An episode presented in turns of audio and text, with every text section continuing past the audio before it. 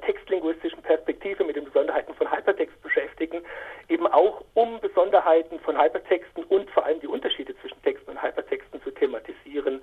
Also eine Möglichkeit ist hier, Studierende über Erfahrungen mit der Produktion von Hypertexten in kleinen Projekten zu einer Reflexion zu bringen, der besonderen Stärken und Potenziale von prototypischen Texten einerseits und Hypertexten andererseits. Also Angelika Storrer hat es in verschiedenen Seminaren zum Thema Hypertextlinguistik durchgespielt, in dem zunächst das Hypertextkonzept selbst thematisiert wurde, theoretische Positionen zum Thema Text versus Hypertext anschaulich gemacht wurden und in dem dann anschließend Studierende ursprünglich lineare Printtexte nachträglich in multilineare Hypertexte überführt haben. Die dabei angewandten, also von den Studierenden intuitiv angewandten Strategien konnten dann anschließend sehr anschaulich an diesen Beispielen thematisiert werden und auf dieser Grundlage dann wiederum die besonderen Potenziale beider Formen thematisiert werden. Ja, Sie haben gerade gesagt, die Strategien, die die Studierenden angewandt haben.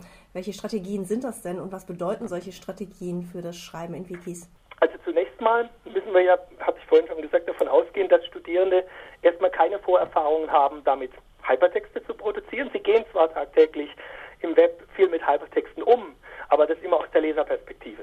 Ja? Sie haben aber noch keine Vorerfahrungen in der Regel mit dem produktiven Umgang damit. Das Zweite ist, Sie haben keine Vorerfahrungen in der Regel damit, kooperativ Texte zu produzieren. Ja? In der Regel sind die Texte, die ein Studierender in seinem Studium produziert und die er dann dem Dozenten vorliegt, sowas wie eine Seminararbeit, ein Thesenpapier, ein Portfolio, ein Handout. Das sind aber alles Dinge, die in der Regel von einem Verfasser verfasst werden und wo man am, am Ende dem Lehrenden auch erst das Endprodukt, was in der Regel mehrfach auch Korrektur gelesen und überarbeitet wurde, zu lesen gibt. Und das Dritte ist, Studierenden haben in der Regel auch keine Vorerfahrung damit, Schreibprozesse offen zu legen für Kommilitonen und auch für ihre Lehrenden, ne? weil man eben in der Regel immer nur das Endprodukt bekommt. Das heißt, das ist eigentlich alles Neuland für die Studierenden und es ist erstmal interessant zu schauen, welche Strategien die Studierenden dann intuitiv einschlagen. Also wir haben zum Beispiel in unseren ersten Seminaren mit Wikis festgestellt, wenn wir jetzt Studierende dazu ermuntern, kooperativ zu arbeiten und gerade den Prozesscharakter des Schreibens zu nutzen, indem sie Zwischenversionen bereitstellen, können sie zum Beispiel dann schon bevor also auf dem Weg zum Endprodukt eine Möglichkeit des Feedbacks in Anspruch nehmen durch Tutoren oder Lehrende. Wir haben festgestellt in den ersten Seminaren, die wir gemacht haben, dass einige Studierende dann im Grunde ihre Schreibaufgabe abholen, wenn sie kooperativ arbeiten sollen, sich vielleicht den Bereich, den sie gemeinsam bearbeiten sollen, schnell aufteilen.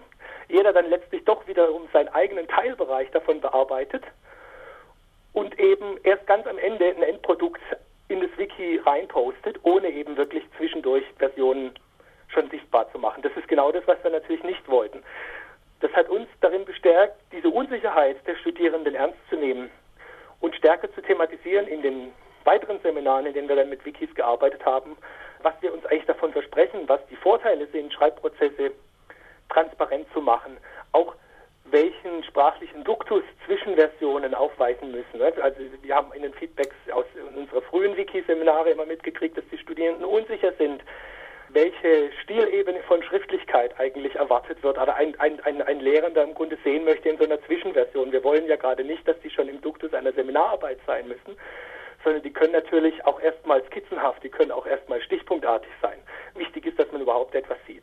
Dann äh, ist es wichtig zu schauen, wie die Studierenden vorgehen, wenn sie sich untereinander abstimmen müssen, um gemeinsam so einen Teil in einem Wiki aufzubauen was für Probleme auch dabei zutage treten, wie sich die Studierenden untereinander abstimmen, das dann auch wiederum in den Seminaren zu thematisieren, um sie heranzuführen an die Potenziale, die eigentlich aus der kooperativen, aus, aus der Zusammenarbeit erwachsen. Zunächst mal ist es überhaupt schwierig. Ich meine, selbst als Wissenschaftler ist es gar nicht so einfach, mit Kolleginnen zusammen mal einen Fachartikel zu schreiben. Auch da sind viele Abstimmungs-, Koordinationsprozesse vonnöten. Man muss geeignete Schnittstellen finden, wie man das organisiert, um dann zu den Potenzialen zu kommen, die es einem bietet. Insofern ist, wenn man jetzt nach den Strategien fragt, äh, die eingeschlagen werden, um solche Hypertexte zu produzieren, als intuitive Strategien der Studierenden zum Beispiel zu beobachten, dass sie beispielsweise entweder einen Themenbereich, den sie bearbeiten sollen, in relativ wenige Informationseinheiten aufteilen, also auf wenige Hypertextseiten, Wikiseiten verteilen und sich ihnen dann aber die Herausforderung stellt, diese Seiten intern so zu strukturieren, dass auch übersichtlich für einen Leser, der selektiv zugreifen möchte, zugänglich ist, was ihn gerade interessiert. Das andere Extrem ist, dass sehr detailliert, also dass das Thema sehr detailliert, sehr feinkörnig auf eine ganze Menge von Wiki-Seiten verteilt wird, sich dann die Herausforderung stellt, eine sinnvolle Hyperlink-Struktur sich zu überlegen, um zu verhindern, dass der Leser im Grunde sich im Hyperspace verliert, also dieses bekannte Problem des Lost im Hyperspace, und um zu gewährleisten, dass der Leser, egal an welcher Stelle er gerade ist, immer noch irgendwie den Überblick behält, beziehungsweise eine Möglichkeit hat zu rekonstruieren, was eigentlich gerade das Globalthema ist. Das sind so zwei Extrempole.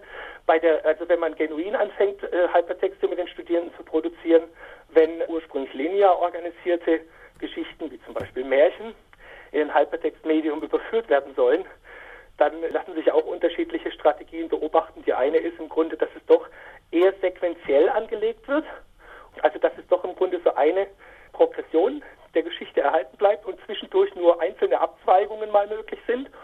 Oder das andere Extrem wäre, dass die Geschichten im Grunde an allen möglichen Punkten verzweigt werden, dadurch sich alle möglichen äh, alternativen Stränge ergeben und am Schluss dann das Problem besteht für die Autorinnen und Autoren, im Grunde das Ganze am Ende wieder zusammenzuführen, ohne im Grunde eine ganze Menge offener Enden zu haben, die dann nicht mehr zusammenlaufen. Mhm.